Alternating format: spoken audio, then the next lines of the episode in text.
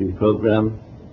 Uh, interview with Professor George Lenczowski, uh, November 30th, 1984, Berkeley, California.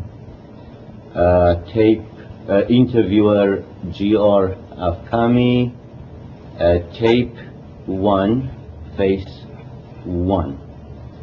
Uh, Professor Lenczowski, would you kindly tell us uh, something about your own background, uh, where you were born, how did you come into contact with Iran, uh, what in Iran in fact uh, uh, seemed interesting to you, uh, attracted you, anything that seems to be of interest to yourself in, in this preliminary way. Well, I'm a Polish-born person. I have studied in Poland, France, and England. Uh, my formal degrees are in law. I collected three degrees in law and have a doctorate in law from France. I entered as a young man the Polish Foreign Service and uh, asked for assignment in the Middle East. Initially it was not in Iran. Then soon after I joined the Foreign Service, the war broke out. Then I joined the military and participated in the campaign of the Middle East and North Africa against the Axis. I was uh, an officer in the Polish forces who, that were under British command. But at a certain point in 1942, I was transferred from the military back to the diplomatic service of the Polish government, which was then in exile in London, as many other allied governments whose countries were occupied by the Axis powers. There was a Polish embassy in Tehran, and I was appointed press attaché with the rank of first secretary. Uh, my job was essentially very political, and it put me in touch with uh, many political personalities in Iran. Uh, then uh, the war ended, the Yalta Agreement was concluded, which determined the fate of Poland, and I decided not to return to Poland, but to come to the United States. Because I had higher academic degrees, I was qualified to teach, and I embarked upon an academic career that brought me within a few preliminary years of teaching in the east of the United States to California. I have been at the University of California since 1952. And uh, I established myself as a specialist on Middle Eastern politics. I was always fascinated by the Middle East, and I may add that I had uh, actually um, altogether uh, three experiences in the Middle East. I was stationed once in the British Mandate of Palestine. Then I had the military service that uh, ranged from Libya through Egypt, uh, Jordan, Palestine, uh, up to Iraq, and eventually I resumed the, the, the, diplomatic service in Iran. In Iran, during the war, I was stationed between 42 and 45. These were very eventful years in which I came intimately into contact with the Iranian political process. And uh, uh, this served me in good stead because later, as an academic in the United States, I was able to resume my direct contacts with Iran by traveling frequently. And in fact, from 1955 on, I never missed a year in traveling to Iran. Uh, every year, I would go to the Middle East to make a round trip that included usually Lebanon, Egypt, Saudi Arabia, the Persian Gulf, very often Iraq and Syria, and invariably Iran. During the visits in Iran, I would see a great range of people. Uh, I would see political leaders, academic leaders, journalistic leaders, many of whom I knew from my earlier days as press attaché. Uh, I knew, for example, um, Abbas Masudi and his brother Javad Masudi, and uh, my especially good friend was Dr. Mustafa Mesbahzadeh and a number of other people. I knew leaders of various political parties, of, of whom many were in existence during the war. Uh, and I established also pretty close relations with the royal court, uh, which led me into a number of audiences with uh, Shah Mohammed Reza Shah. Uh, I think that during those years I must have been received between 20 and 25 times by the Shah, and in this sense I think that I was one of the few unofficial Americans, that is those who did not serve in any diplomatic capacity, who saw Iran as frequently, you know, so frequently. In fact, I believe that perhaps uh, only among those Americans whom I know and who had close contact with Iran, only Kermit Roosevelt might have been seeing the Shah more often than I did. And eventually, uh, there was first, I would say, uh, a, degree of uh, perhaps probing. The, the Shah knew about my background and about the fact that I was teaching uh, about Iran and Middle Eastern subjects, but perhaps he still uh, did not fully trust me initially. So our conversations initially were, uh, I would say, on more formal side. Still does it, uh, when you say initially, you are referring to what years now? Uh, 1950s. 50s. From mid-1950s Mid-1950s. to, to 1960 or so. Mhm. Later, however, the Shah became, say, accustomed to me, and I think became convinced that I'm genuinely a friend of Iran, that I am motivated by the desire to see the uh, Iranian and American relations flourish, follow a, a friendly course, and that I was wishing the best for Iran in terms of its security, in terms of its development, and that I had basically a positive attitude towards the Pahlavi regime, which I did and which I still continue to have now, because I consider the Pahlavi regime as the regime of modernization and as a regime in which both rulers, I believe, had proper priorities in foreign policy. Now, on this larger issue, I may say I like to compare three persons. I like to compare Mossadegh, the Shah, I mean Mohammed Reza Shah, and Khomeini. Each of them selected uh, one country that was the greatest danger to Iran's survival. Mossadegh claimed that it was Great Britain. Uh, had he done this perhaps a century earlier, if he were alive at that time, maybe he might have been right, but even then it might have been dubious. Anyway, at the time when Mossadegh appeared as prime minister on the scene, Britain was already a tired lion,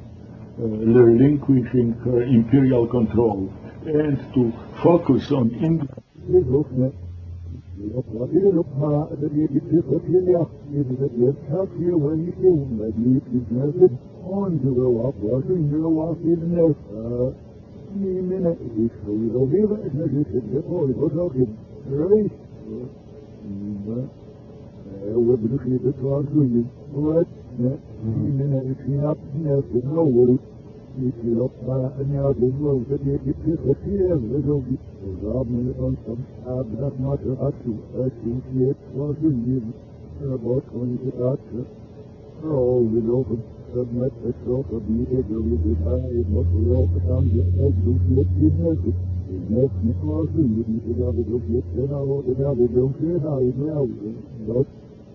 dit gaat toch wat met niks. Ik weet waar door niks met niets, niks gedaan, niets met dat, niet wat ik wil, maar let nou, nou die eh, eh, wordt eh, nou, wel goed.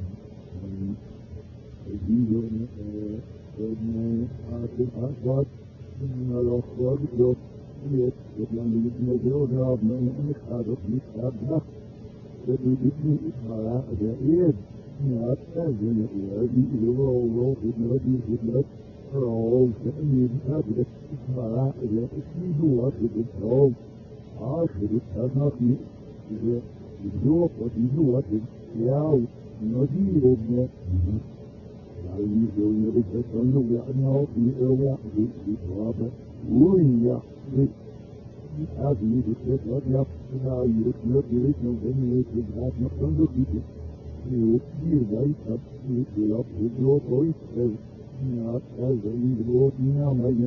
dat doet niet jammer, dat doet het niet jammer, dat is het niet meer groot, hele kam.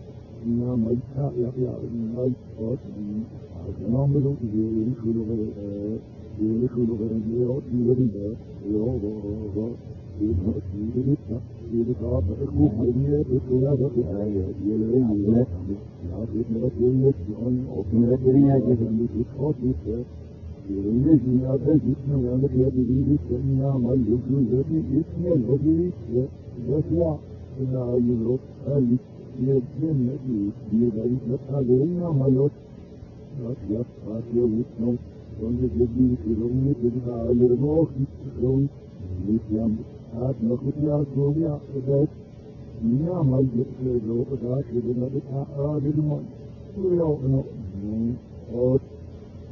はい、これはね、1年の数量、の臨時、大事に、できるな、動かして、できるな、いいですよ、zo kudu do da kuno ide di to kono mi mora ta ko du kwa ni ta de du ma ne de ko go yo ko ne ba di ko no mi ama di di go ko het mi ama di no de ya di di o du hier, di do mi ama i ter gut gut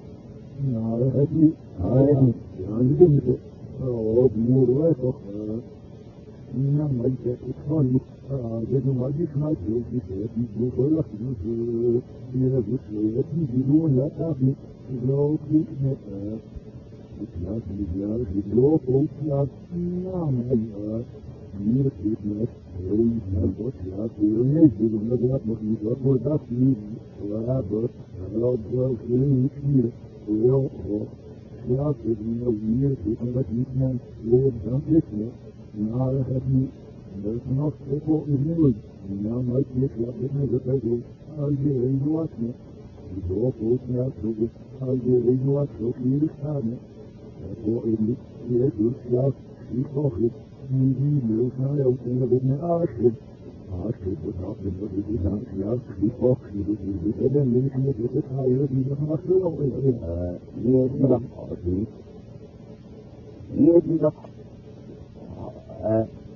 Unfortunately, a lot of materials is untidy uh, with uh, holding from a crew in here with the guy in the field in the uh, uh, ooh, I did not come for yep. But Thank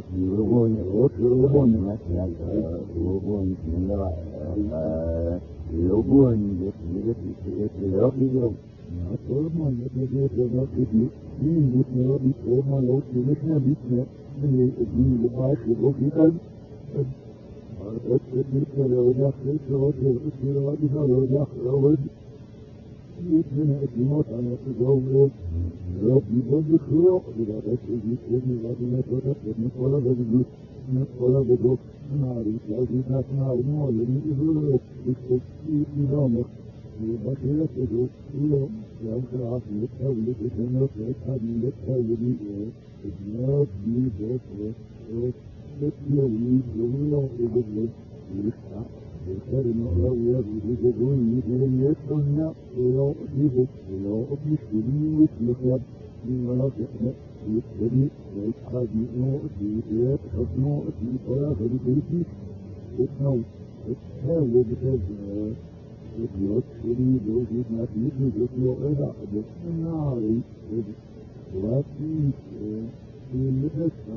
you.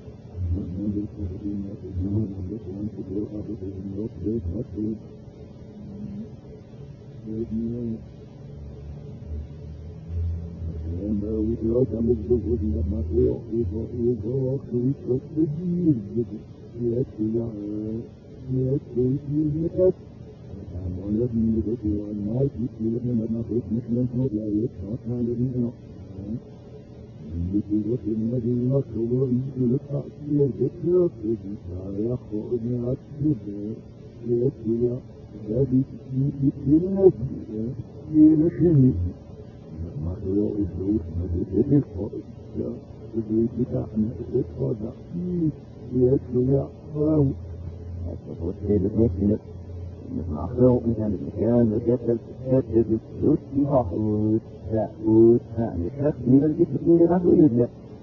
Often, dan zou je den dat dit hoog, kon niet zo in je in, ja die zo die knappen, dan is het probeerd, zo wie ze die zo die knappen, nou, ja, für die ersten deutschen Gruppen Musik hatte ich jetzt in der deutschen Dominante die Petra. Deutsche Dominante die. في تقوية دكتور اليوم والآخر لا حسن مطفي يكفي لي معاشر وشاف إذا رأى هاود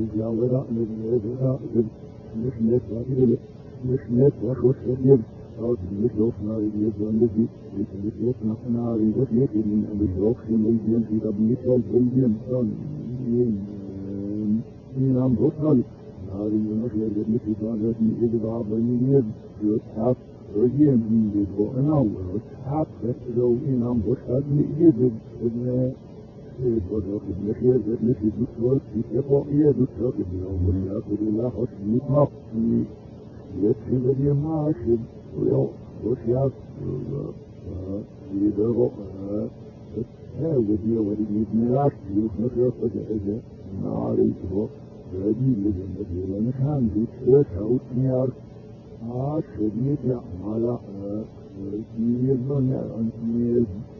ناس يقول وناس يقول إذا بنات نفسين واحد مثل تنزيع عشر يقول المسؤول يقول يأتيك لك يعني بسيرات وكانت لغدي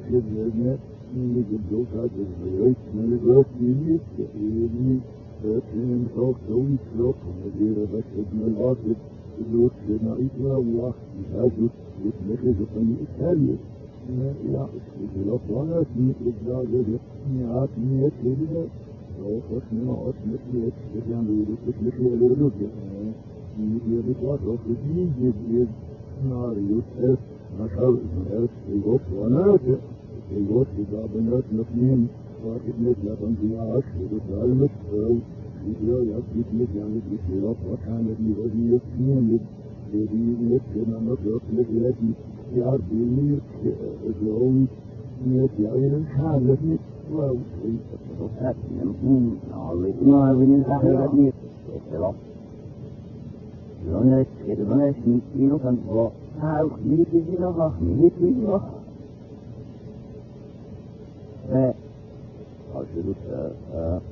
وكذب توفت لكن عطف فإننا نقتبل في قلبنا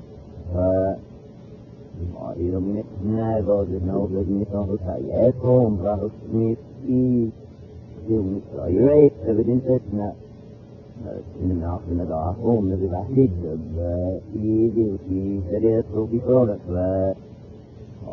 نفسك بيربي بنوع الجميع معظم من عمل قاف لبس زمنا أوليا منها على حسب دراسة الآس ذلك تفئنة ومسمعنا وما ذلك يجب بفئن لك أن يطمئن رسيك لخدمك يا رفيد إدراكنا يا قائم يا نبيه فالعذب عن وجهه ومن عن الأخي وشوى العرب شخصية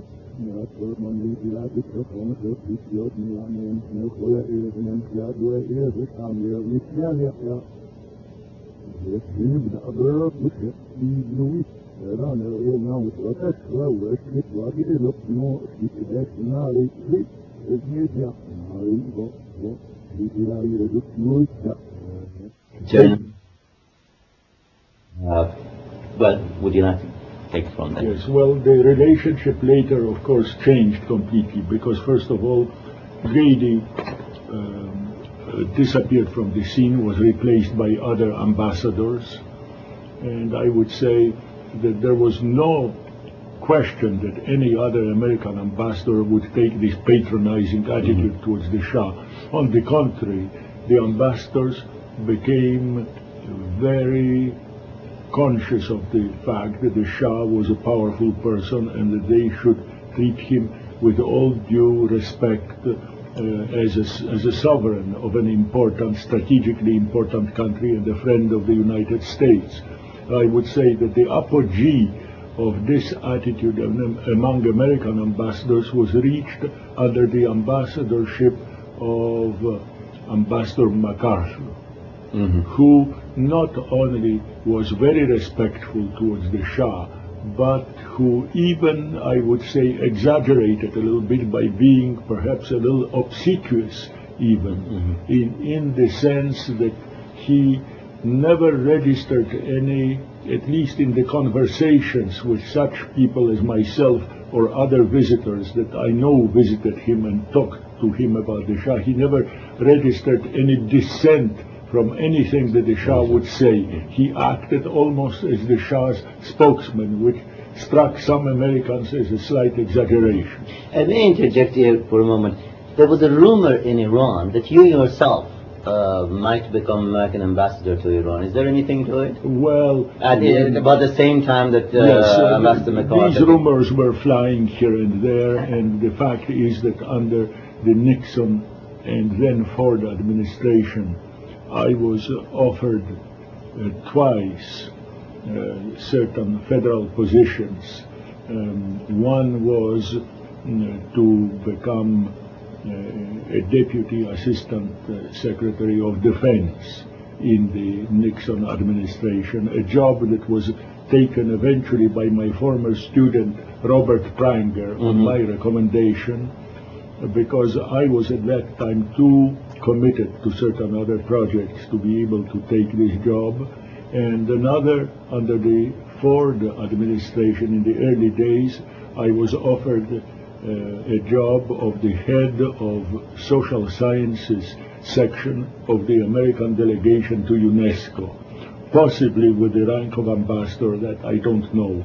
And uh, again, it required uh, a lengthy stay in Paris, for which I was not prepared, and I was not terribly anxious to go to Paris because I visit Paris anyway every year. So the glamour of being in Paris was not so great, and I did not think that the job in UNESCO was challenging or important enough, so I refused it. But that was the degree of my involvement or possible involvement with the federal government. Uh, and as regards the Iranian thing, there might have been rumors, but I, have I was never formally approached regarding this matter. Well, to return now to the position of the Shah, I would say that particularly from 1963 on, that is the launching of the White Revolution, the Shah gained greatly in self-assurance. Uh, and uh, really, mm, when you talked to him, you felt that he knew what his program was. Uh, he has crystallized in a way his ideology, his program, and he was very confident in himself. Mm, uh, in the mid 70s, particularly in connection with the oil crisis and certain other crises in the Middle East, I would say that the Shah displayed not only supreme self-confidence, but even perhaps a degree, shall I say, of assertiveness of mm, this type that he would be inclined almo- almost to preach or sermonize to the visitors who visited him, pointing out to the mistakes that certain Western governments are making, whether it is in the field of energy or in some other policies. And uh, some critics at that time would call it uh, perhaps even arrogance on his part, because here was a leader of a medium-sized country, not a superpower, who was trying to, in a way, to teach and preach to the leaders of the of the great powers of the West, and that perhaps uh, um, rubbed some Western newspapermen the wrong way. I understood that situation very well, and I never had uh, actually any unpleasant moment. I would say, in fact, as the time went on, my relationship with the Shah became more personal and more cordial. Let me let me ask you a question in connection with what you were just saying.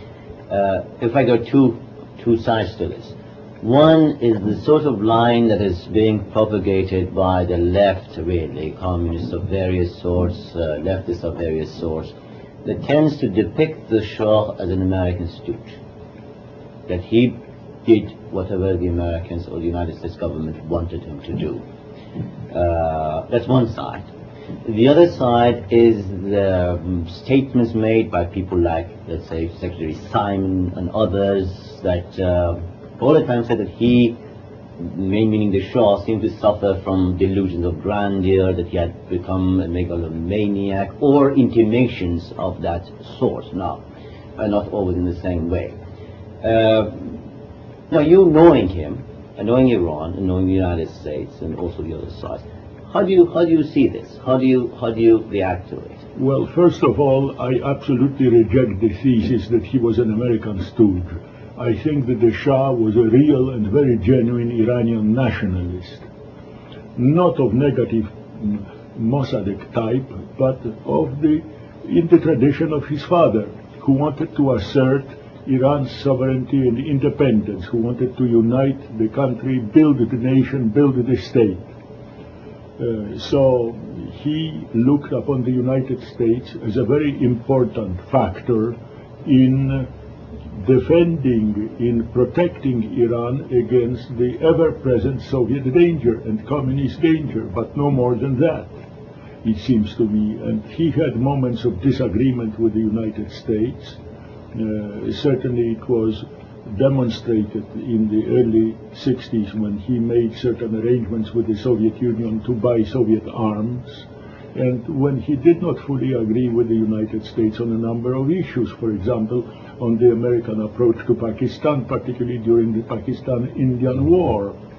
The Shah was a man of independent judgment, but realistic enough to know that in this world dominated by the two superpowers, he had to make a certain choice. In other words, he did not quite believe in official neutrality and de facto neutrality, even although in the later stages of his reign he would uh, uh, call the Iranian policy an independent Iranian policy. But I think that at the bottom of the heart he always realized that if he lost the American friendship or American interest in the survival of Iran, he would be digging a grave under Iran. That Iran needed needed uh, sort of a, an alliance relationship, as does Western Europe, after all. This does not mean that Mrs. Thatcher is our stooge or that Helmut Kohl in Germany is a stooge or Mr. Mitterrand, but all of these people appreciate uh, simply the reality of American power in protecting them from Soviet onslaught. Did you ever talk to him personally in, in your meet meetings with him? Did you ever talk to him personally about these matters, about uh, well, I talked about a number of issues, really, in these 20, 25 audiences that I had with him, and I'm actually reluctant even to call them audiences because it sounds too formal. It's good for an ambassador. I was a private citizen. I was a professor and writer. I had conversations simply with him, and I would say these conversations were probably franker than those that he had with ambassadors, because the ambassadors are under constraints of official instructions. They cannot ask certain questions that may be embarrassing to them or to the Shah. I had no constraints whatsoever.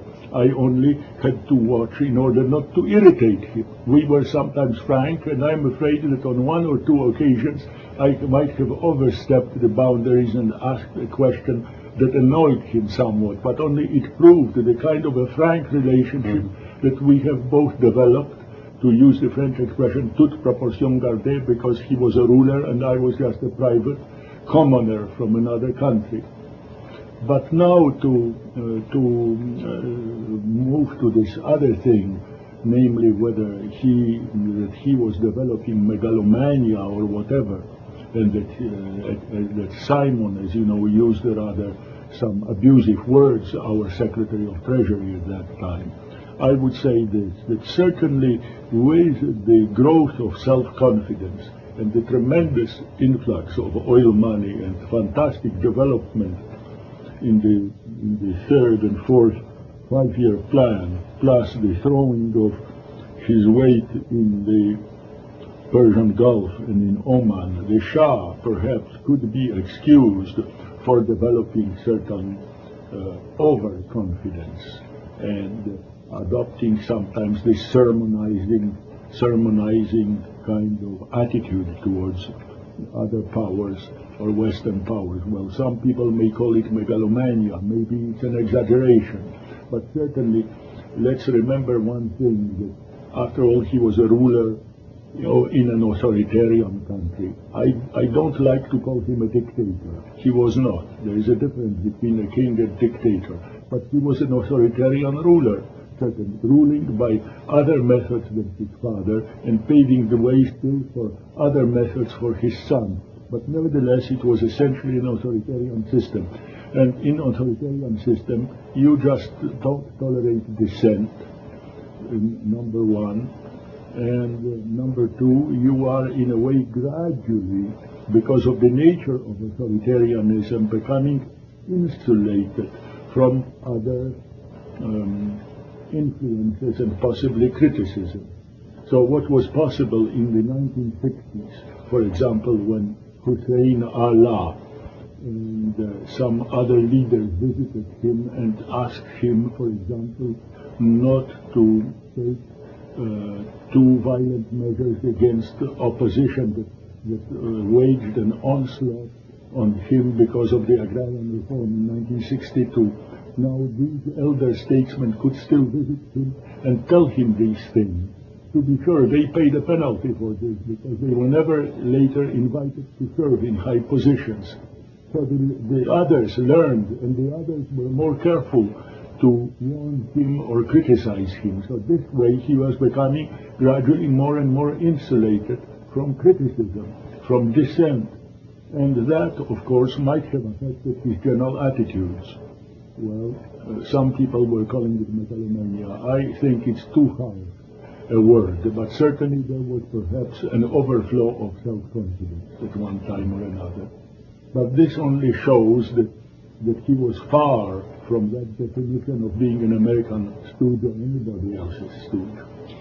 Um, when you talked to him, I presume uh, you talked also about America, United States, United States politics.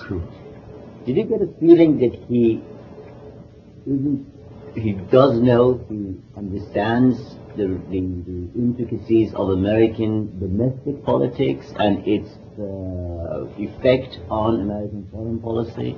Definitely. I think that he understood it very well. He understood the American political process. And in fact, more than once, we discussed the dilemma of one or another American president and uh, in the American president's relationship with the Senate and Congress of the United States.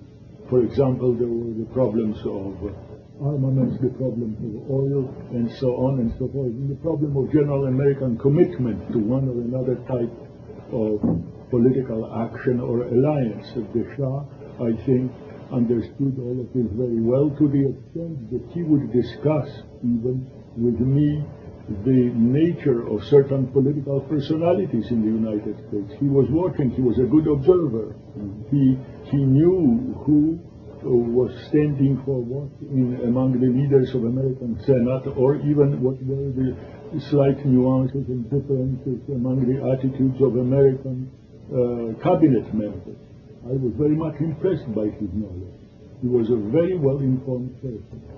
And that brings me perhaps to another part of your fundamental question, namely you were first asking about the Shah on a comparative scale between the earlier parts of his reign and later, and then on a comparative scale about other leaders in the Middle East. Well, I have been fortunate to get acquainted with most of the leaders of the Middle East over the years at one time or another. For example, in Saudi Arabia, I was a personal guest even at meal uh, of um, at least uh, three times, if not four, of King Saud.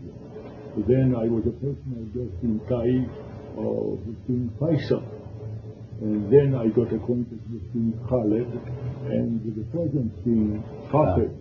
When he was Minister of Education, came to Berkeley and sat in my class in order to listen how I lecture, although his English is not too good. So this gives you a certain idea of my exposure to the Saudi establishment. And I'm speaking just of the rulers, not to speak of many other people around them who I knew rather well. Well, I met Nasser, I met, met Shukri al-Quwatli, President of Syria. I met King Hussein a number of times, and uh, and the Crown Prince uh, and President of Lebanon, and, uh, uh, a number of Iraqi leaders like uh, Regent Abdul Ilah in the, the good old days, and Abdul Karim Qasem, with whom I had to interview at the time of the crisis, and Abdul Salam Arif. Mm, Abdul Salam uh, uh, Jalloud, the Prime Minister of Libya, to give you a certain range of, of my of my exposure to the leaders of the Middle East. And I would say this, that among all of these leaders, I would range the Shah as the most intelligent of them, and the best informed in a rational way about international politics, strategy, and the American political process. I, I think uh, he stood higher in his intelligence with Nasser, although there are many good things to be said about Nasser too. Uh, he did, however, one thing we must acknowledge. The Shah did not have the charisma, uh, the, the way his father had. His father was a powerful father figure. The Shah, no matter what he tried to do in terms of public relations, did not somehow manage to achieve that appeal to the wide masses. He was never really, seems popular, either with the masses of his people or with foreigners. Uh, they, they might have respected him or feared him, but it was not the kind of appeal that his father had or Nasser had. For example, I had a conversation with Nasser over the crisis in Yemen in which we exchanged very controversial views is we disagreed with each other. But Nasser, even although he was talking nonsense according to my criteria, did it in a very charming way, was laughing, and you could sense how this man has a magnetic kind of influence upon the Egyptian masses. I don't think the Shah ever had that. Well, um, uh, um, do you think that he was, uh, or let me put this, this uh, another way, A more neutral way. how do you think he said in this, in this line with Uh, with, foreign leaders? let's say, with American. Uh, did they, did they uh, seem to like him, or did they tolerate him, or did they just seem to respect him, or uh, as, a, as an ally, or how how Well, because, because I was never an insider in the American administration, I cannot really say for what, what they really thought of the Shah. I, I have a feeling that perhaps uh, President Carter might have had little, I don't know, inferiority complex with vis-a-vis the Shah, and this is because the Shah had already been on the throne uh, over 30 years and who had such a tremendous wide exposure to world affairs and to world leaders, and here was the President of the United States, formerly a small businessman, you know, owner of a warehouse, peanut business, and catapulted into the presidency. Um, I, I cannot say, maybe I'm unjust to Carter even in saying this, but uh, I do not feel that uh, I have a proper ground to say anything about this. Although I do believe that he was respected by all American presidents because he made a point that whenever a new American president appeared on the scene, he would visit him in Washington and expect a, a revisit in Tehran. And they, these visits of the Shah were for the purpose of both explaining the general international situation and from the Shah's point of view, gauging how much he can count on the United States on serving as a kind of an ultimate guarantor of Iranian survival in terms of armament, in terms of cooperation in economic matters, and so on.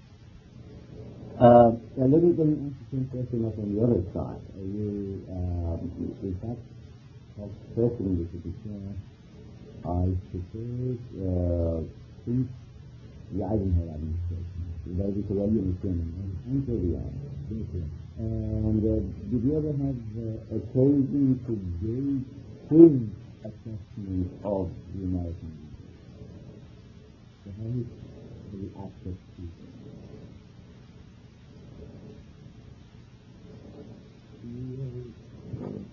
not easy to say. I think that uh, implicitly he had a great respect for the Eisenhower administration. Whether he had a personal respect for Eisenhower, the president, or the secretary Dulles, it's harder for me to say, but after all, it's their determined policy that decided uh, that was decisive in showing support of the Shah during the Mossadegh crisis.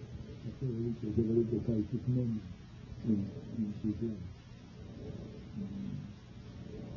I'm not so sure about his reactions to Lyndon Johnson or Kennedy, for example. I'm not sure. I, I don't have much evidence. I think that the relationship with Nixon was a good one because this corresponded to the Nixon doctrine, which said that we are not going to overextend, we Americans are not going to overextend our respons- military responsibilities all over the world. We are going to help those who want to help themselves and arm them if they wish. So, and indeed, under the Nixon administration, almost a carte blanche was given to Iran to sophisticated American weapons. So, this was a pretty good weapon. In the a good.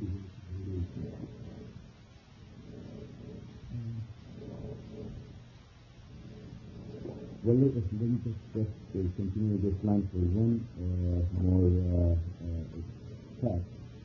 Uh, in terms of uh, his understanding or his reaction to other regional leaders, the other got, for example, the talk to him about uh, you know, how he thought of Latin or that, you know, obviously in the very closely related, particularly with the, uh, with the Saudis or uh, the other, which is Yeah, I definitely have impression we discussed these things. The Shah was decided matter, considering the disturbance and considering Nasser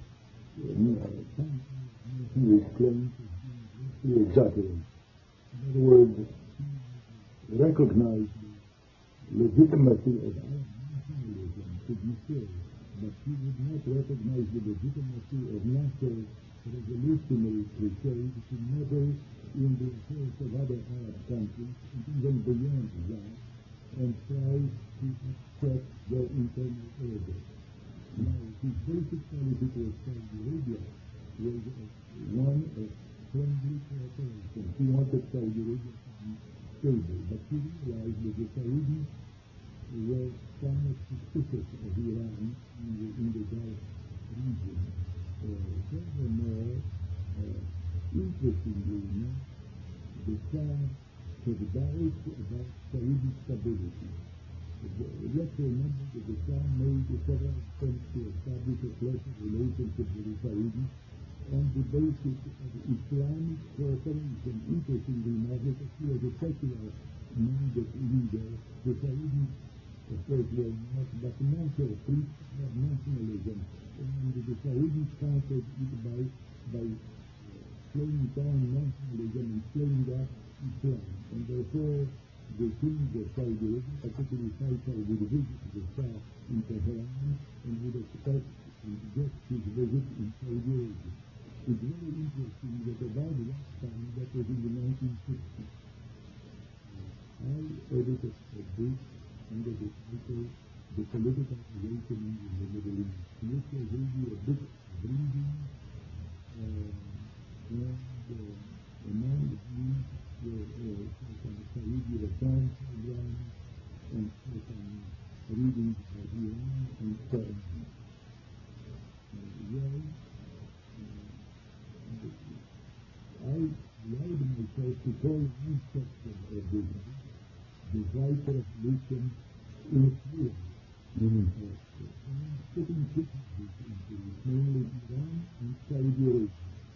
Because of course the was all the differences, also similarity the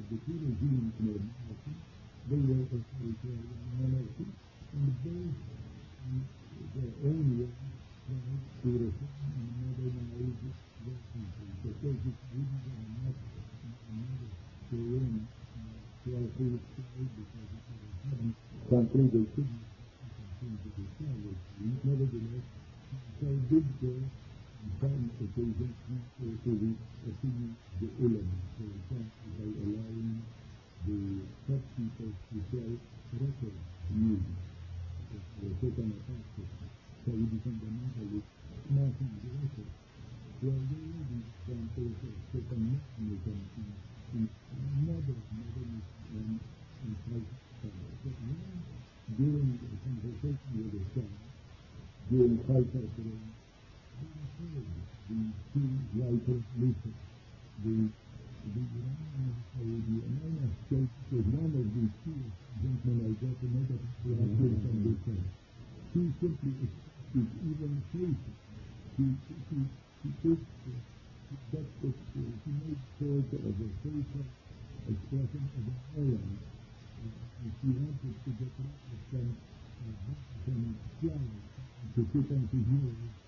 you know, and made a the very gesture, you know, the Saudi right police.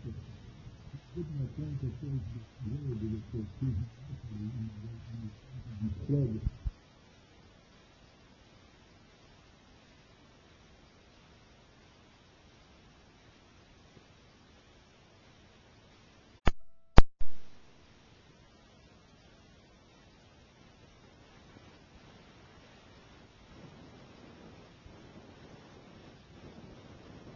uh, Lenczowski, um, Berkeley, tape one, side two.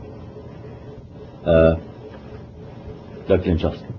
Well, we were just speaking about the uh, Iranian-Saudi relationships and uh, the fact that the Shah was rather unhappy when I made a remark that Saudi Arabia also had a sort of a white revolution and made a deprecating gesture at that time, which led us to further discussion of the Saudi situation. And let us remember that Saudi Arabia on a few occasions had some dissent movements, in fact, some 15 years ago, and that was about the time when we were talking to the Shah mm-hmm. about it. There was an attempt in the Saudi Air Force at some dissent, and many Saudi Air Force officers were arrested. I know about it intimately because one Saudi Air Force officer, a lieutenant colonel, was taking a doctorate under my my uh, supervision here in Berkeley, and he was lucky to be in Berkeley because if he were in Saudi Arabia, all sorts of pressures might have landed him in the midst, perhaps, of this conspiracy or whatever, and he might have suffered. So we were speaking about about the situation in Saudi Arabia with the Shah, and uh, when I asked him whether he thinks that uh, uh, Iran and Saudi Arabia should cooperate for the sake of stability, well, he said definitely they should, but he has grave doubts about Saudi stability. It now sounds paradoxical because they have survived and seem to be still well entrenched, but he's no more there. Uh, Dr. Before we, we, we move mm, out of, of uh, this discussion of the Shah and his personality and the way in which he uh, mm, reacted to various phenomena, uh, I would like to ask you uh, this question. He seems, from what you say and from what other people have said, he seems like a man who knew what he was doing like a man who was intelligent enough to understand his surroundings. And he seems at least to have had the ability to get other people do what he wanted them to do, certainly Iranians. And to some extent one could say this about his relationship with outside, uh, non-Iranians, certainly with some of the Westerners and others. Yet in the last year of his reign, he seemed to have uh, shown a great deal of psychological paralysis, a lack of ability to react, lack of ability to make decisions. Uh, at least on the surface, this is how, how it, it looks. And some people have made a great deal of this. Uh, would you react to this? Huh? Yes, I would say that this uh, kind of psychological paralysis to which you refer that occurred in the last year of his reign could be ascribed, as I see it, right away to three factors.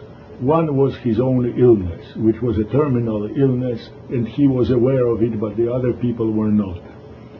Uh, secondly, uh, there was a shock of these monster demonstrations against him, where the people who were privileged by him, the intelligentsia, Mhm. the bureaucracy, were marching out in the streets against him, bank employees, and, and so on. That's what you were calling thanatos, suicide on a national scale.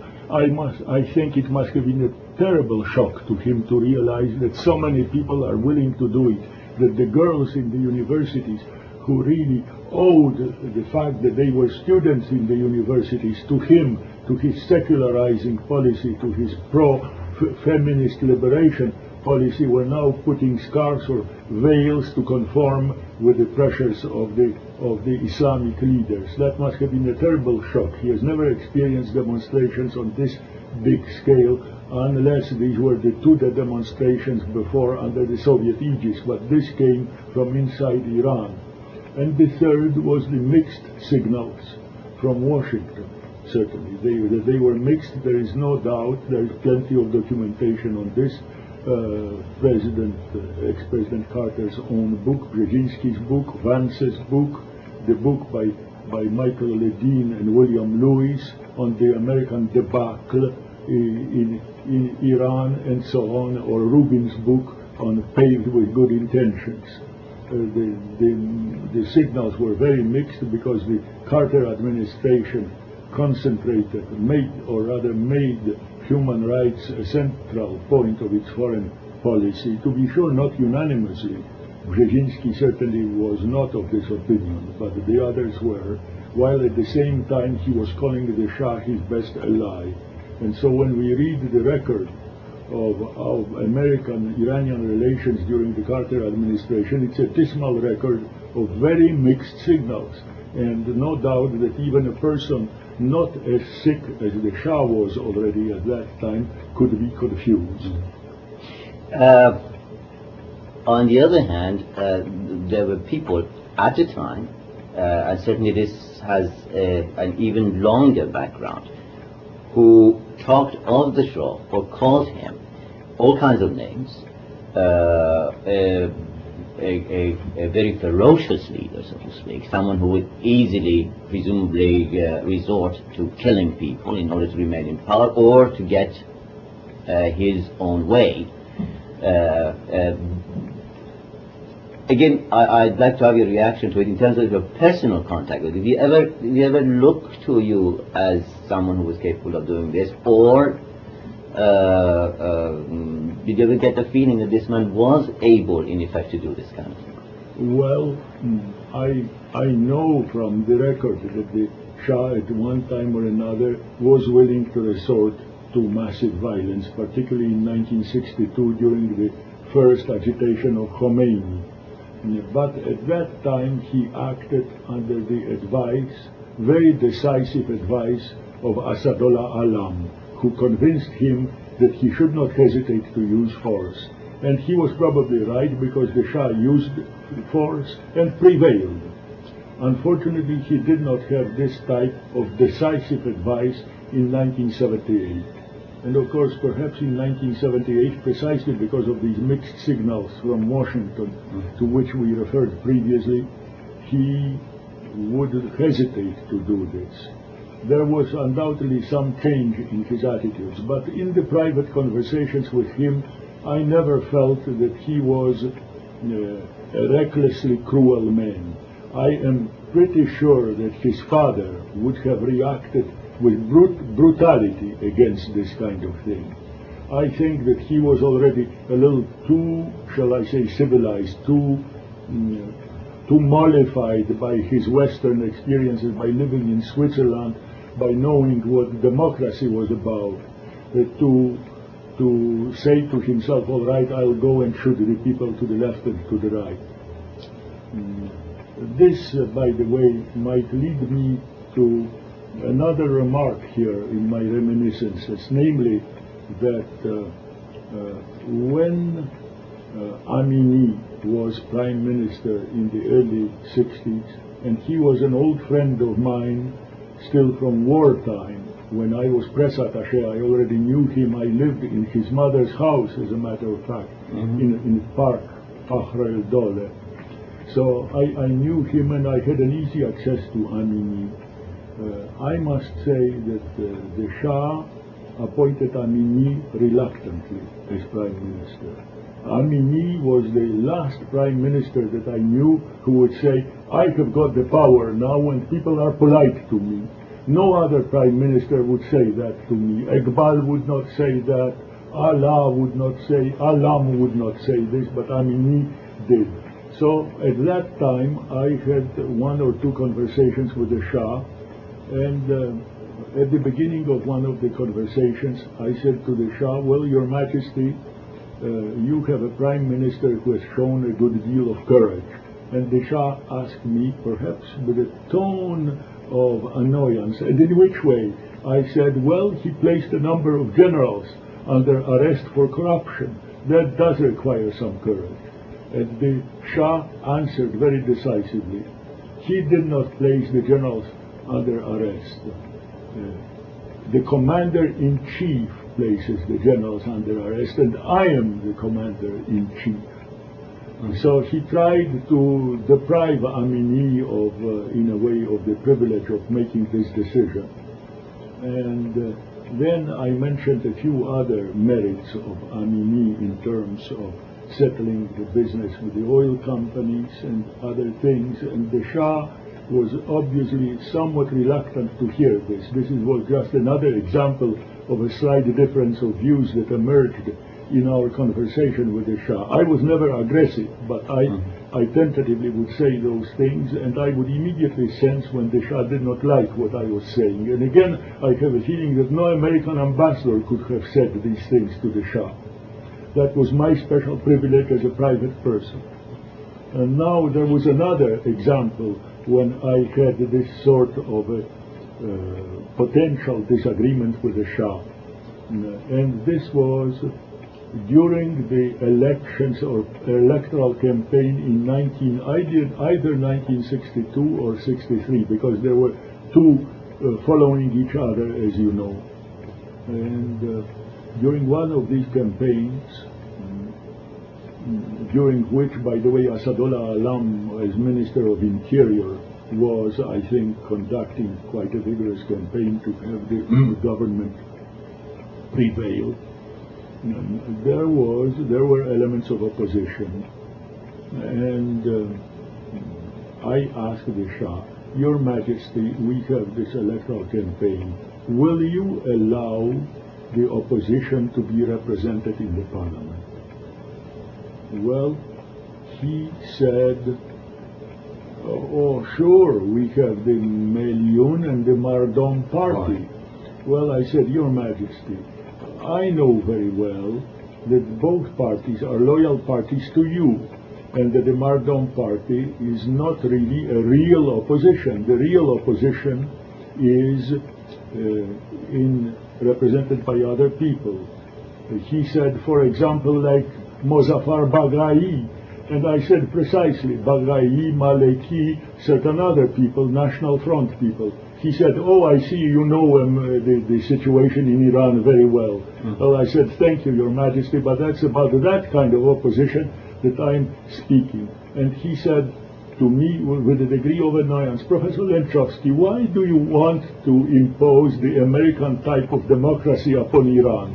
I said, Your Majesty, I'm not so starry-eyed, such a starry-eyed idealist as to try to impose the American system upon Iran. But I'm asking these questions only out of my genuine interest in Iranian stability, in Iranian security, and in your own welfare. as, as ruler of this country. So uh, please understand that this is my motivation. Well, he said, all right, I'll explain it to you.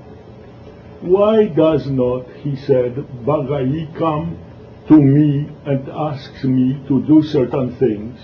He, instead of coming to me, he is agitating out in Kerman or other places, going out to the streets. Well, um, then he said, and look at these people in the National Front, some of the earlier allies or associates in the National Front. These people, and you know there were uh, Al Saleh and Mm. others, they said, he said, you know, they were drinking the health of Pishevari during the Azerbaijan crisis. How I can trust those people? Mm, mm, And uh, I said, well, I understand, Your Majesty, their past may be dubious, and I understand that you don't trust them.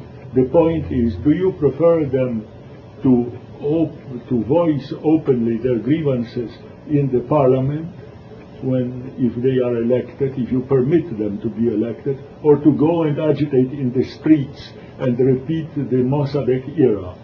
And he said, now look, if if they come to the parliament, there may be very few of them, perhaps four or five. But you remember, he said, what happened during the Mossadegh era. The original National Front was composed of five, six, or seven deputies in the parliament, and you know what they brought about, the, the, the oil crisis, because they could agitate in such a way in the parliament as to suborn it and subdue it.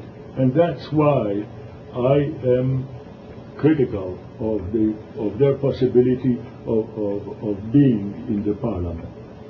Hmm.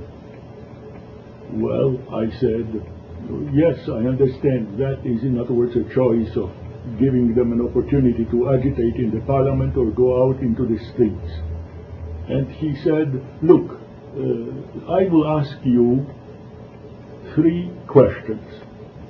First of all, uh, if they are admitted to the parliament, you know what they will do. First of all, they will raise the question of uh, the Iranian Soviet American relations and try to reverse the course that we have taken. In other words, they, the question even of Azerbaijan may be reopened. The question of the whole relationship of Iran to the United States as a friendly cooperation. They will ask for complete neutrality, for a balance between Russia and the United States. Do you as an American want this to happen? Well, I said no, Your Majesty.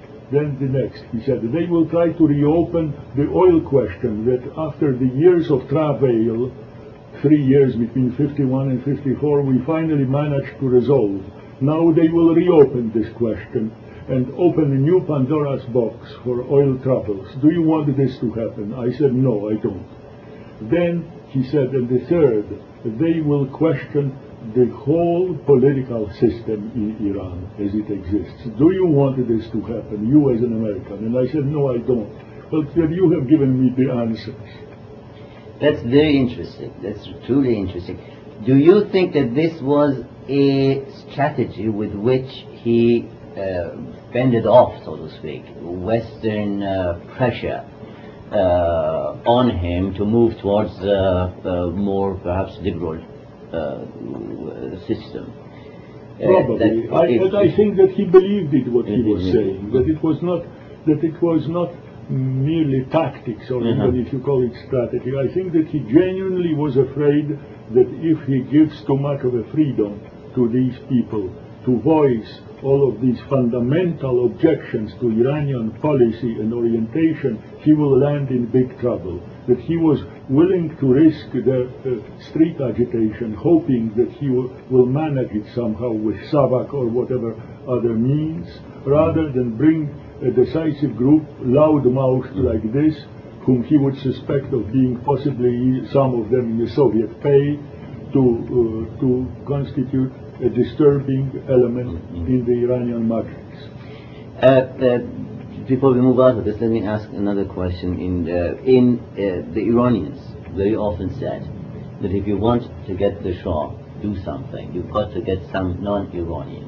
Westerner uh, European and certainly an American to talk to him about those matters. If, if uh, the Iranians themselves talk to him about this, uh, this genre of opinion suggests that he probably would not listen, uh, um, even if there was, there was some merit in it.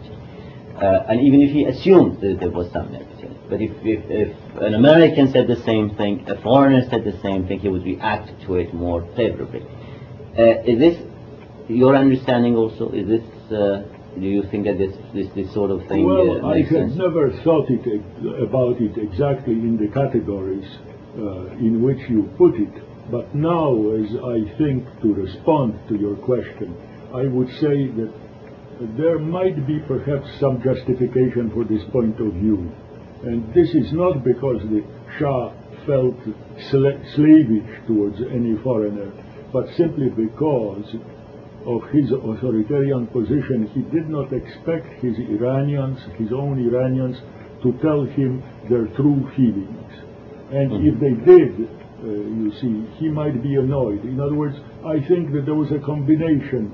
He, he in a way, distrusted the Iranians as regards their, their advice, because either the advice may be too critical for him to accept, or otherwise it would be too obsequious and so he would not know exactly. While an, a foreigner, particularly in a more independent position, uh, not connected with any formal instructions of the government, or perhaps, well, a man who, who was heading a government like Prime Minister of Britain or President of the United States, etc., if they wished, they might have told him certain things. I think that he would take them into account but I think the conversations with independent foreigners might have been uh, acting as a kind of a general uh, corrective on his thinking. They would reveal certain aspects of relationship of Iran and his relationship to other forces, whether inside the country or outside of the country, with which the conversations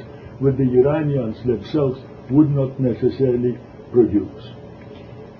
I know one thing that as regards the careers of certain Iranians, I was in a way uh, probably a bit uh, uh, very partially and perhaps very indirectly and remotely instrumental here and there by saying some good word about particularly my former students, my friends in Iran. And I think that under those circumstances the Shah would probably register in his mind because even once I had an evidence that we were speaking about someone and in the next conversation the same name popped up and the Shah remembered. Um, if we may now move uh, to the uh, to the other personalities in Iran with whom you've come into contact, certainly uh, those people uh, who uh, uh, mm, became uh, prime ministers and ministers uh, in the government, high positions in the government. Uh, obviously, you've met and you've seen, you've talked to quite a number of people uh, who were in these positions. Is there anyone, uh, before we go and take, take them one by one, but is there any one of them that stands out particularly in your, in your mind, you consider to be uh, uh, perhaps different from? Uh, from Well, I would range them this way. uh-huh. Mossadegh certainly stands out, but he stands out as a maverick. Uh-huh. Some people may call him mm, fanatic, irrational, or whatever. He probably was irrational. Mm, I would even call him slightly senile, perhaps. But uh, I had a lengthy interview with him from which I derived very little in, eh, because uh, I asked a number of searching questions and he answered not a single one of them. He engaged in a long monologue in which he repeated all of his political slogans against Britain, against this and that, against the oil company, uh, slogans that I already knew by heart as student of international affairs and observers of the oil observer uh, of oil crisis, and it was an utterly disappointing thing. But, uh, but the one thing that stood about him is that the man was absolutely dedicated to his cause and felt completely independent of the Shah. So in this sense only, I, I, I rate Mossadegh low on the scale of statesmanship, uh, the, the true interests of Iran, but he stands out certainly. In this conversation that you were referring to, this this occurred when he was prime minister, or He was, when he was prime minister. was prime minister. I, I saw him in Uh-huh. 1953, in uh, in the late spring of 1953, and had a lengthy conversation. He treated me very courteously, Mhm. but it was as an interview, it was utterly disappointing. I could have played the same record, perhaps even more eloquently than he did, because I knew all of these things by heart. Now another person who stands uh, up in my uh, is Amini, because Amini was, in my opinion, the last prime minister who was loyal to the Shah, but who was independent, who was really, who had a mind of his own, as I pointed out previously, or perhaps I don't know what I said that, but he, he mentioned to me that now when I have the power, Mhm. I can do certain things and people are uh, polite to me and so on and so forth. He, he definitely had certain ideas what to do with the Iranian situation then in the, in the early 1960s.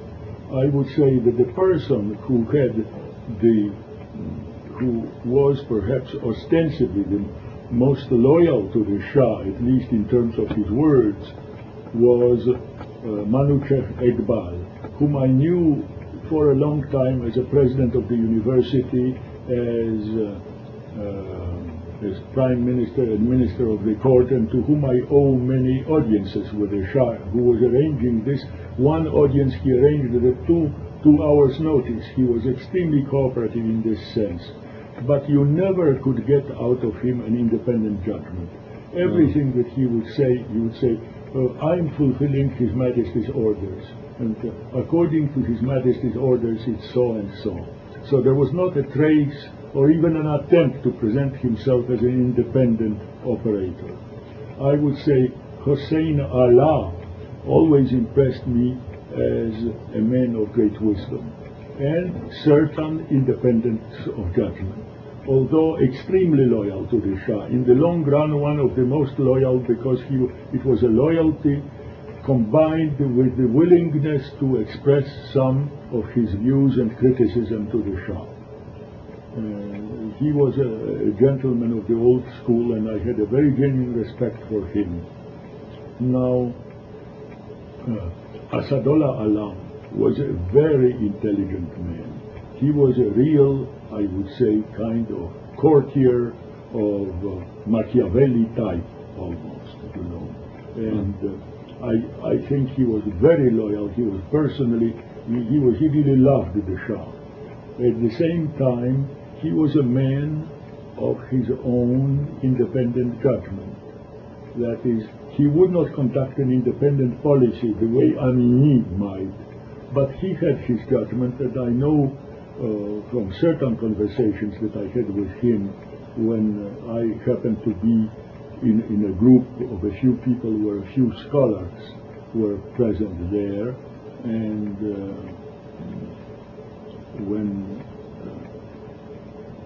when these scholars were expressing views very obsequious to the Shah, and I expressed a somewhat independent point of view on certain aspects of cultural cooperation between the United States and and Iran, Alam took my side and and and very definitely has shown a certain independence of judgment. Uh, these, these are American scholars you're talking about who were No, no, these The- were not American scholars. I was the only. You were the only American. I was the only American, and t- he took my side. Uh-huh.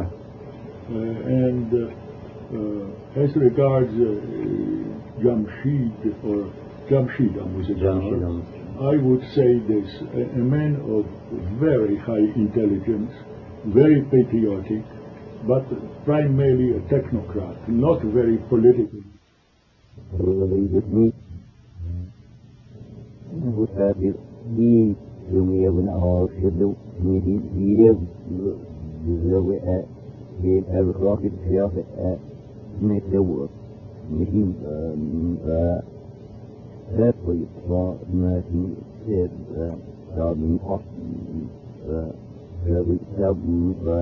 not no, we don't. Still waiting for the vui thì là để đi người đó thương nghiệp họ thì sẽ thương nghiệp và cho mình có thật và đưa vui ý thoát nên có thở yêu thở thật sự là Hãy subscribe cho kênh Ghiền Mì Gõ Để không bỏ lỡ những video hấp dẫn хороший оклад. Они только имеют и светло-светло, люди светло-светло, но это ये लेकिन अपने महीने जितने late ज़्यादा कम से करो रजा हुआ शरीर रेस में ये ये ये कुछ होने न तक संदूक से भगवान ये है जो खास ना ये में अब मना देना मज़ा है ये वो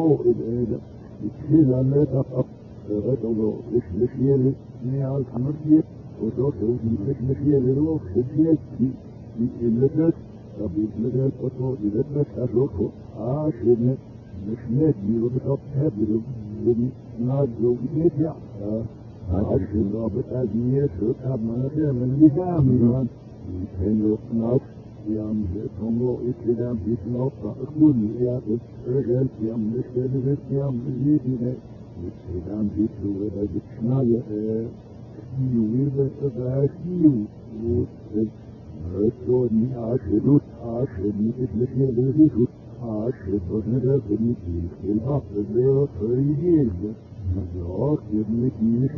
mehr als auf dem Herzen, macht ihnen schlimm, ich sag mir, ja, ja, ja,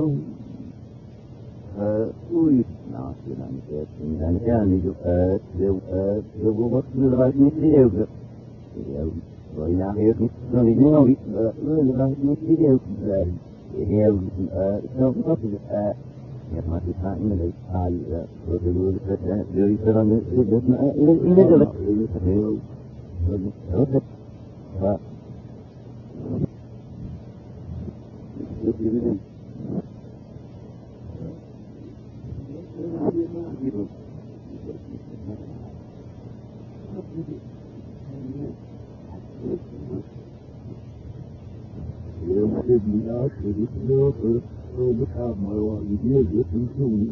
الباص بعد لقمة أضواء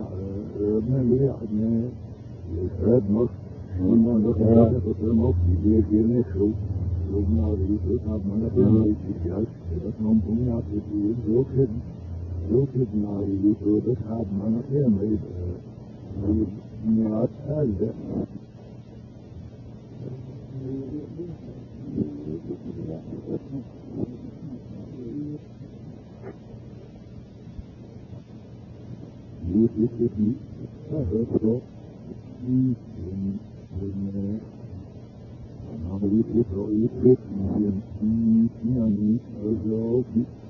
نوبع أسناد بجو يش كم واحد يسمي من يجي بس كم واحد صندوق يقوم يعني شو في بيتنا بس عكس ذلك من أنا جبت عن أنا رجعتني فوقو بالسياسة بيبني بتدرو يعني يسيرك يسيرك يسيرك يسيرك يسيرك الناس يدوك تخرج الأشياء مش نيتا على بربي يسمع يسمع يعني مش نيتا بقول يجيبوا بيت هذا بيت ودي في ناري وضع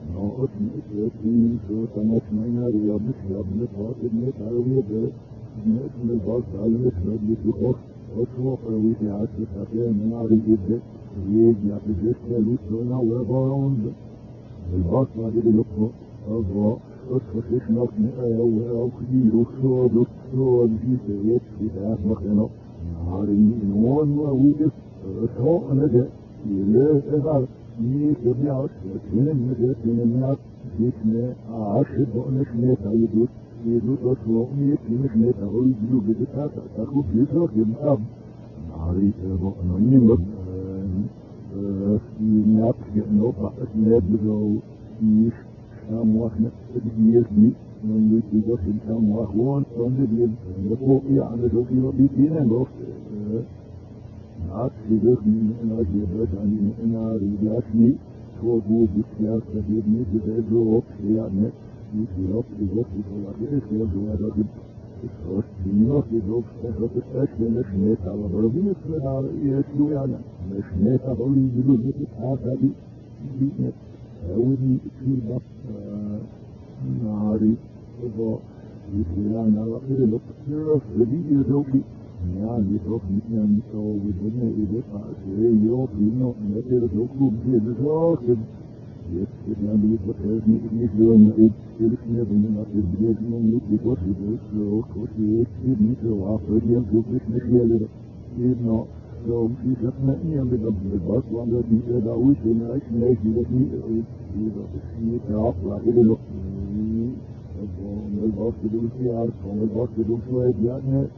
Mari, Elin, Akati, Borgia, Jamsa, die Heroik het niet, de dat wat Ik de Nari, de Kernog, de Wede, de Woednet, niet, met wat wanneer niemand doet, de Kerk, hij heeft goed groot Kodesia.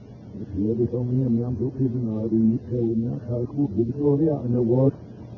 Wat ik ga, ik heb het hier, ik heb net die ik heb het hier, ik heb net ik heb hier in de zorgen, ik zie hier in de belogen, ik zie hier in de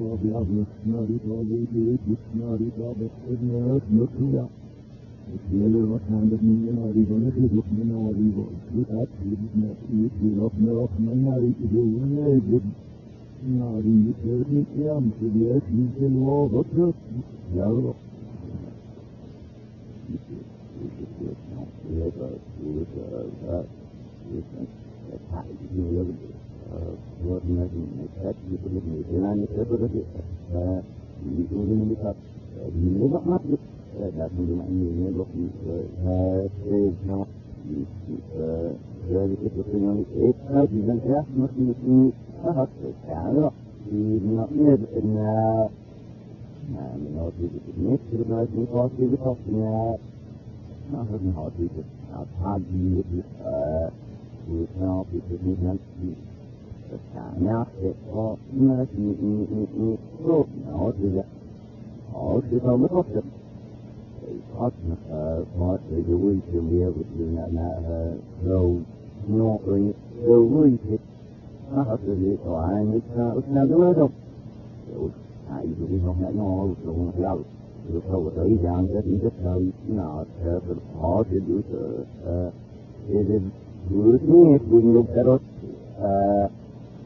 Right, no you. uh, no,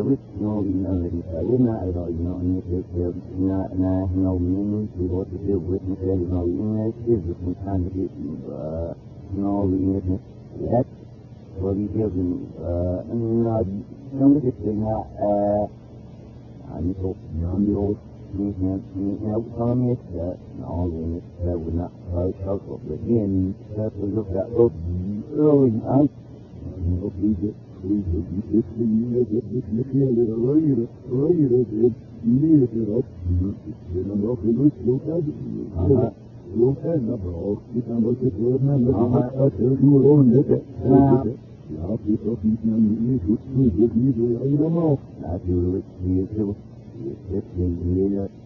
die not not without thought and thought you. do you do now concept you know so you but oh you but the thought means that that you don't you don't mean that you know you know you have to know this you know it's not not the place you know you know was underdruck ja so bien you know was eben nicht mehr die Leute die Emotionen was halt was oben وكان بيزن مديرية من مشهر بذلك الوقت نفسه يمت متسوون لا تقد المعذب بلوك يم بدأت من مكان لتشوف يا إجراءات ابن يسجد وإسريا وإن من خارجهم للجماعة شدر وعدد الخبران شديد ومن السيد وجود جزاء مخيط يوان die met nari voor ja wat de net hier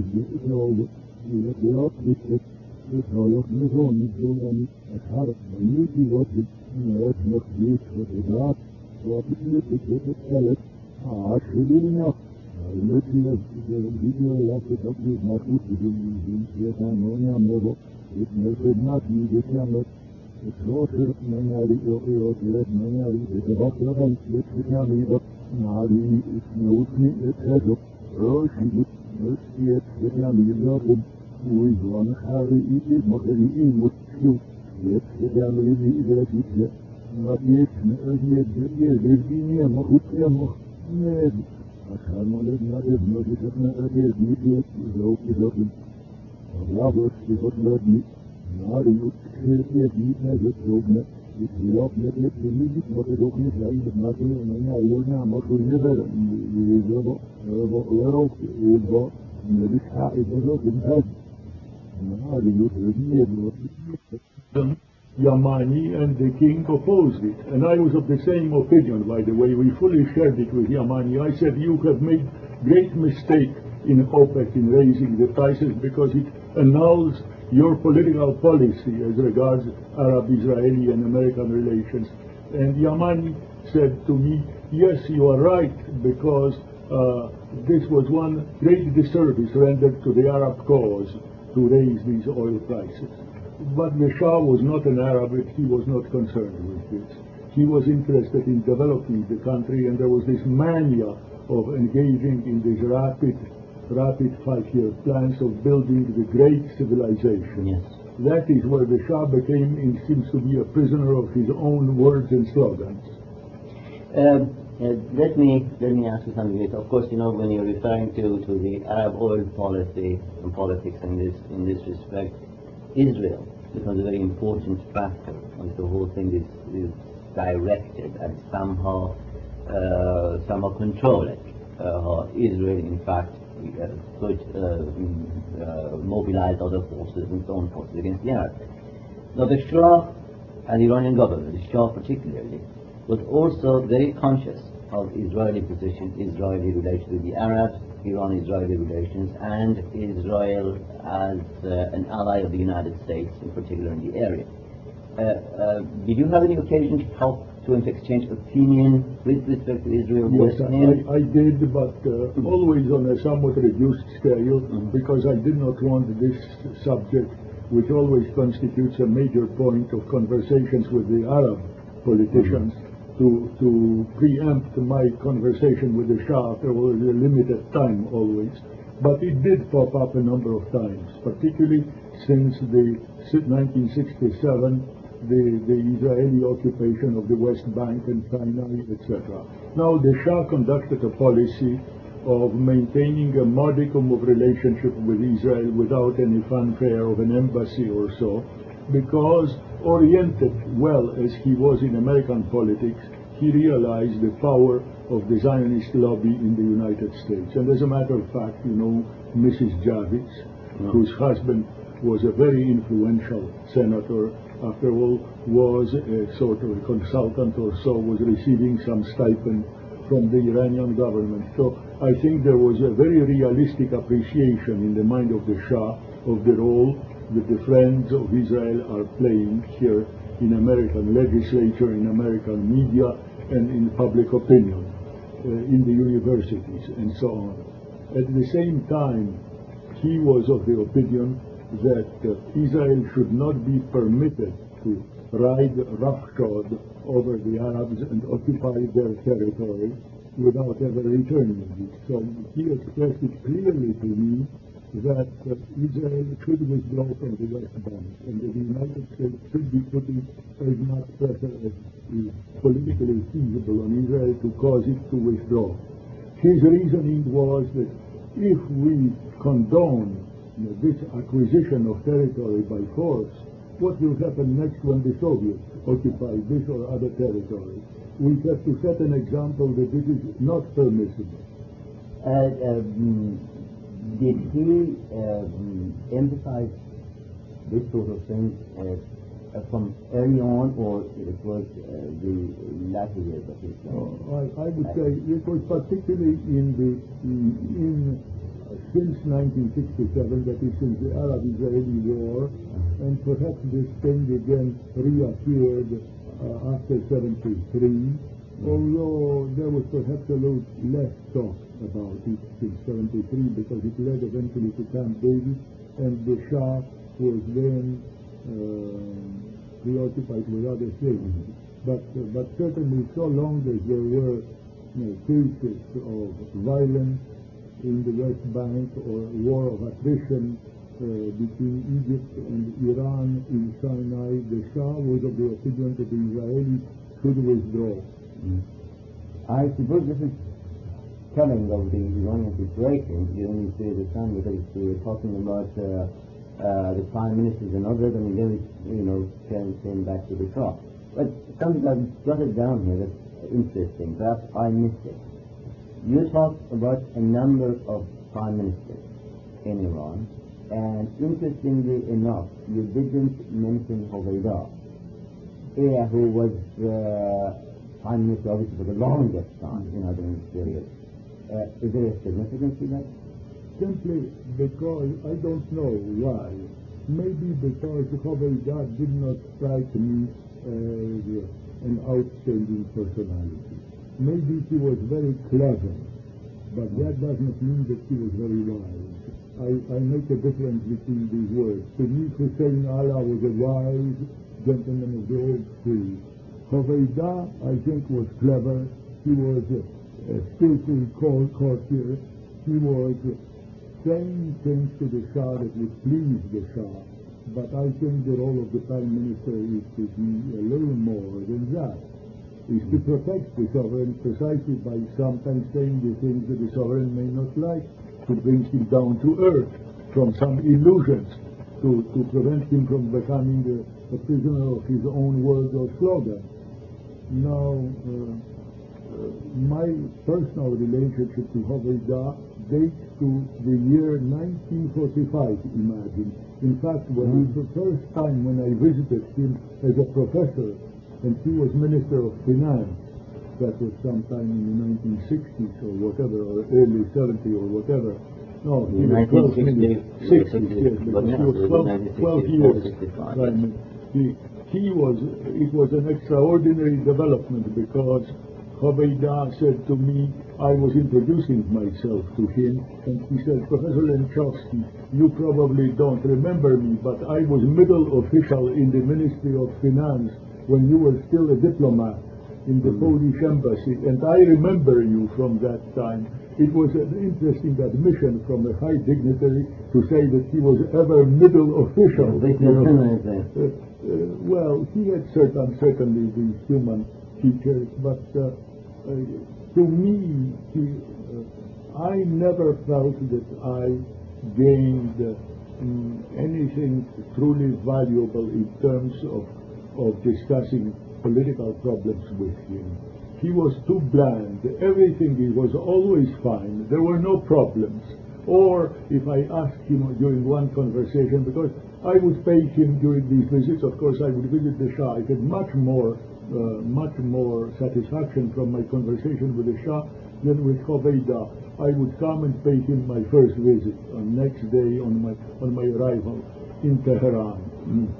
And I would say, I would ask him, well, Mr. Prime Minister, uh, what would you describe today as the, the main problem of Iran? And he would give some sort, he would say, manpower. We need more skilled manpower. Sure, we knew that. Uh, they were bringing Pakistani and Indian doctors and nurses and so on. But that was not the kind of, of, of talk that I really would uh, expect from my uh, conversation with the prime minister, you know, I, uh, I, I really never had a very satisfactory conversation with him. It was all great courtesy, you know, may, many personal courtesies. My wife and I lost luggage once on our way from Jeddah to Tehran, so he immediately mobilized the